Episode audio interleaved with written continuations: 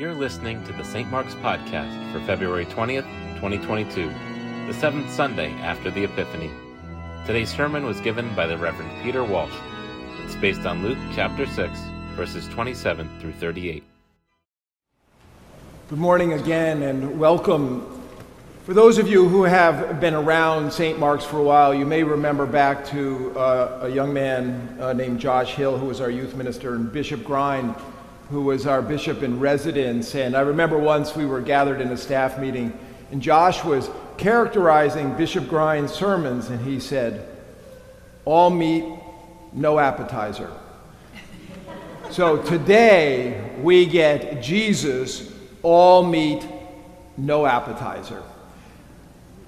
You also may remember, uh, I've lost the ability to track time with the, with the pandemic here, but at some point ago I made reference to a book written by an Oxford Don uh, in which he gathers mystical writings under the chapters of the world's religions, and he characterizes those world religions in this way Voices of the First World, Taoism, the way of Tao, Hinduism, the way of presence, Buddhism, the way of clarity. Judaism, the way of holiness, Islam, the way of passion, and Christianity, the way of love in action. So today, it's all about love in action. Once you put that on as a lens and you look at Jesus' life, what you see is that Jesus is love incarnate in action. And you see that the teachings of Jesus are all about love in action. The gospel today is all about love in action, and the gospel today contains the teaching of Jesus, which distinguishes his teachings from all others of the great world religious leaders. We all know that Jesus' life and his teachings were completely grounded in his religious tradition, his Hebrew tradition. We know from the scriptures that Jesus was a pious Jew. And I would go so far as to contend that Jesus was a rabbi and not a carpenter, but Justin and Elizabeth and I haven't discussed that yet on our podcast here. Remember that he is called teacher uh, several times. And we also know that the foundation of Jesus' love ethic is grounded in the law. For those who come to the 8 o'clock service and Rite One liturgy, they hear that every beginning of the liturgy, which I'm pointing over there because it takes place in the chapel, which goes, Hear what our Lord Jesus Christ saith Thou shalt love the Lord thy God with all thy heart, and with all thy soul, and with all thy mind. This is the first and great commandment, and the second is like unto it Thou shalt love thy neighbor as thyself. On these two commandments hang all the law and the prophets. That's a direct quotation from the Gospel according to Matthew. Now, as you know, in Matthew's gospel, we have the Sermon on the Mount, and, the, and, and on the Sermon on the Mount, Jesus is the new Moses, and so that mount is the equivalent of Mount Sinai. But in Luke's gospel, we get something different. So in Luke's gospel, when Jesus is up on the mount, he is praying. This is the whole idea that he's going on retreat to get closer to God. And we're going to see that next Sunday when we get the reading of the Transfiguration, where he takes Peter, James, and John up on the mountain. And then Jesus comes down the mountain and he speaks to people on the plain. And so today we have a, a portion from the Sermon on the Plain, which we started last week with the blessings and the woes. And today, as last week, Jesus is speaking to his disciples. He's not speaking to the crowd, he's speaking to his disciples, which means he's speaking to us. And he is laying out the proper understanding for the law of love. So, the way of love in action begins right from the start. And he says, I say, excuse me, uh, I say to you that listen. Now, his word, the way he uses the word listen is not the way we use the word listen. I was saying earlier that I, I, I swore I would never give sermons that talked about Greek words because I thought that was so boring that nobody could stand it. And now I'm going to give you three Greek words. I just love the Greek words because our translation doesn't capture what Jesus is talking about. So when he says listen, he is using the word, the word in its original means listening, not like I hear you, dude. It's listening with the idea of hearing and obeying. It's listening with the idea of hearing and taking action. This is listening as a call to action. So he says to us, I say to you that listen. And then comes the statement that changes everything. Father Justin loves to point this out with his confirmands, and we've heard this also in our podcast, that Jesus is the only one of these great religious uh, leaders who are the genesis of a movement to say, Love your enemies. This is the game changer, this love your enemies. And of course, loving your enemies is an oxymoron, kind of like small crowd or old news or open secret. Love and enemy don't go together. So, back to the Greek words here, Greek word number two here. So, when he says love your enemies, the way love is used in the New Testament, is not different, is different than the way we use the word love. So the Greek word connotes an attitude and a mode of action, but not necessarily emotion. So in other words, when I was doing this, I, I was in my, in my living room yesterday and I was going, Amore. I mean, this is not Amore in Venice in a gondola with somebody singing about love. This is a different kind of love, and this is love that is to will the good for another. This is love that is will. This is the willing, the heart of willing. Now, this is made clear in what he follows the teaching with. In the whole of the gospel, according to Luke, there is uh, the, the, what I used to call when I taught theology at the Kent School. Some of you grads are right here, as I said at the outset. They had to take, had read the Gospel according to Luke, and one of the major themes is the God of reversal. And I used to say that's like a pineapple upside down cake. Boop! The good's on the bottom. What we have here is a minor reversal. So, and there are five imperatives. Jesus follows this love your enemy with, do good to those who hate you, bless those who curse you Pray for those who abuse you. If anyone strikes you on the cheek, offer the other also. And from anyone who takes away your coat, do not withhold even your shirt. You may remember, we, we know turn the other cheek quite well. And if you watched the podcast of a week ago, I punched Justin on the shoulder, and he responded perfectly with turning his cheek, his other cheek. Uh, so we know that phrase. But let's take a look at the last one where he says, If anyone takes away your coat, do not withhold even your shirt. So the coat that they're talking about is really a cloak, and the cloak would be there for people who don't have a home. Their cloak is their home, it's their blanket, it's their everything. And, uh, and you remember John the Baptist saying, If you have two of these, give one of them away. And now Jesus is not only saying that for someone who, who takes away your, your cloak, your coat, your, your, your, your home of sorts, he's saying, do not withhold even your shirt. Now, this is not like being 22 years old and going to a concert, having a lot to drink, and somebody is saying, That's a great shirt, and you're taking your shirt off and giving it to him. This do not withhold your shirt means that you're naked That there's no pants, there's only a shirt, and you don't have a lot of shirts at home. This is it. Jesus is saying, give it away until you're naked. And in the reversal, we have the reversal of the human urge to retaliate, right? That's to turn the other cheek. We have a reversal of what many of us might say is human nature. We also have a reversal of the cycle of violence. This is something Reverend Elizabeth talked about in our last podcast. And then Jesus goes on to say even more Give to everyone who begs from you, and if anyone takes away your goods, do not ask for them again. Back to the third word in Greek. So this give actually connotes keep on giving. It really means keep on giving to everyone and the everyone is completely non discriminatory. It's not like give to those in need or give to those you feel sorry for or don't give to those who you just aren't crazy about, right? This is give to everyone. And so this is giving that goes way beyond what is demanded or required in most ethical systems. And Jesus' imperative to love your enemies moves from attitude, right? He says love And then it moves to speech. He says, pray for and bless. And then it moves to action, to all of this giving. This is how Jesus lays out for us what does it mean to have love in action. But then he keeps going, which is the way that Jesus does it, of course, and he gives us the so called golden rule that we somehow all know. You ever notice that? We somehow all know the golden rule. I have no idea where I learned it, but we all know the golden rule. And he gives us do to others as you would have them do to you.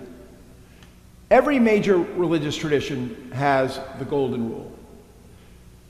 In antiquity, what we call the times in which Jesus lived, there was the first of ethical systems. That's what the Code of Hammurabi was. Those of you who remember your 11th grade AP history class, the Code of Hammurabi from 1750 BC was laying out, in some sense, the first ethical legal systems. How, how are we to be?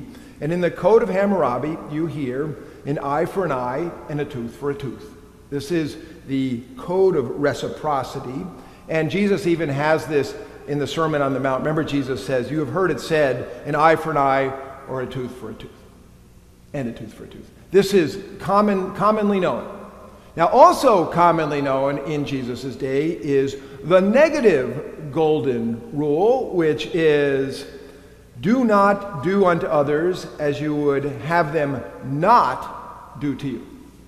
So, this is the golden rule in knots, so to speak, and has a passive nature to it. Just don't do it to them if you don't want it done to yourself, kind of thing. But Jesus gives us the positive golden rule, which is proactive, which is do unto others. So again, Jesus takes this movement from the Code of Hammurabi to the negative golden rule to the positive golden rule. And then we get three, uh, he puts an exclamation point in all this, and we get three rhetorical questions that each say, what credit is, what credit is that to you, followed by even sinners? So the first one of these, I won't read all three of them, but the first one gets to the point. If you love those who love you, what credit is that to you? For even sinners love those who love them. Ah, so if you watched the podcast, you know that I am a great fan of The Sopranos. I love The Sopranos. I have seen The Sopranos many times, and I've even listened to a podcast about the making of The Sopranos. And I believe this is Jesus. Even Tony Soprano loves those who love him. Even Tony Soprano lends to those who expects to get in return. Even Tony Soprano, right? So this is Jesus going, ah, pointing, pointing at us that we feel great about our, oh, we love, we love our family or something. And Jesus, Jesus is not, that's, that's not good enough. Just flat out not good enough. That's the Tony Soprano thing. So Jesus goes beyond the golden rule from reciprocity to gift giving. And then, if we didn't get it, bambo, we get it again. But love your enemies, do good, and lend, expecting nothing in return. And then we get the reward and the reason. He says, Your reward will be great, and you will be children of the Most High, for he is kind to the ungrateful and the wicked. Be merciful, just as your Father is merciful. So I took this whole, uh, this whole class in the Introduction to Ethics at the Yale Divinity School about 400 years ago, and I remember that some ethical systems are human based ethical systems. And so the golden rule is a human based ethical statement. Don't do to this other person what you don't want that person to do to you, or do to that other person what you want that other person to do to you. But that's not where Jesus is coming from. He's going way beyond the human based ethical system to a God based ethical system where he is asking us to imitate God, to imitate the being of God. So, God is merciful and kind to the ungrateful and to the wicked. And we are supposed to be merciful and kind to the ungrateful and the wicked. That's what God does. And we all know the evidence of that. We can all look to the world and say, well, there's no justice. These people who we think are just terrible have all kinds of great things happening to them, and these people we think are wonderful have all kinds of terrible things happening to them. It just is the way it seems. But then Jesus tells us how to be merciful. What do you do, and how do you be merciful? Well, he tells us straight out do not judge, do not condemn, forgive, and give. And if we do this, we are told, You will not be judged, you will not be condemned, you will be forgiven, and it will be given to you. So anytime in the anytime in the New Testament you hear this kind of passive, it will be given to you, that means it's God. God, God, God works in the passive sense, in the passive tense, uh, oftentimes in, in, in Greek. It will be given to you. And so, how will it be given to you? Jesus tells us how it's going to be given to us. And he uses the example of a measuring basket of grain. Now, there's too many of you for me to ask, and those streaming can't answer. But if you have ever seen a measuring basket of grain, let me know at the back of the church. So I've never seen a measuring basket of grain, but Jesus tells us what it is. But I, you know, you, we all know this. Like if you're going to bake a cake and you don't want to just like chuck some flour in, you measure the flour. And so in the measuring basket of grain, we are told a good measure. This is a proper measure. Uh, is pressed down. So you take the grain in the basket and you press it down in order to make room for more grain, and then it's shaken together. Of course, you shake it so that you can make more room for more grain, and then we're told it's running over. In other words, it's not just the, the measuring cup, you know, scooped off at the top. It's then in addition, and all this is put in your lap. Now, I love that because I'm always thinking, well, what am I going to do with all that grain in my lap? So, this is to say, God is going to give you this superabundance, and we get the superabundance for those and when we do not judge, do not condemn, forgive, and give. These are the elements that Jesus says are part of what it means to be merciful. And then, after we've had enough of this, he gives us the final whoosh. And the final whoosh is this For the measure you give will be the measure you get back. Ooh. This is to say that God will measure you. And the radical notion in this is that God adopts the judgment of humans based on the standard that the human uses in relations with each other. In other words, God measures us by the way that we measure others. That's what we get. We determine the size of the measuring basket. Our actions determine the size of the measuring cup and how much goes in that. And we get a hint of this that we oftentimes run right over in the Lord's Prayer, uh, where we say, Forgive us our trespasses as we forgive those who trespass against us. That little as we uh, is an if then, as we can be an if then. So, this radical way of love asks us not WWJD, but WWGD what would God do? We could also do it as WWJD because Jesus makes incarnate all of these teachings, and you can go right in the gospel story and, and pick out the spot where Jesus does each one of these things.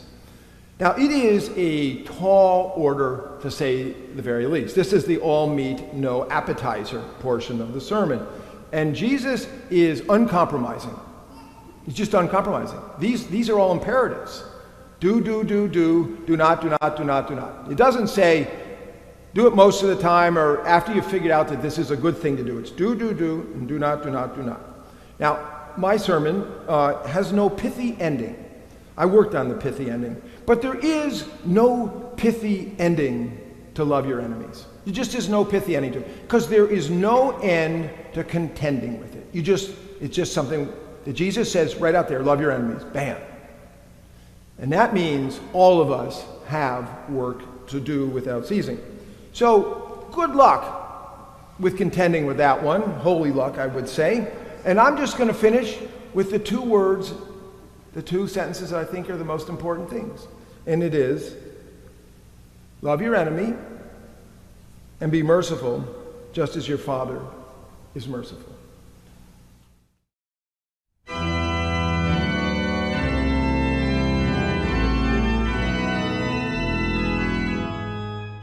Can find more sermons on our website, www.stmarksnewcanaan.org.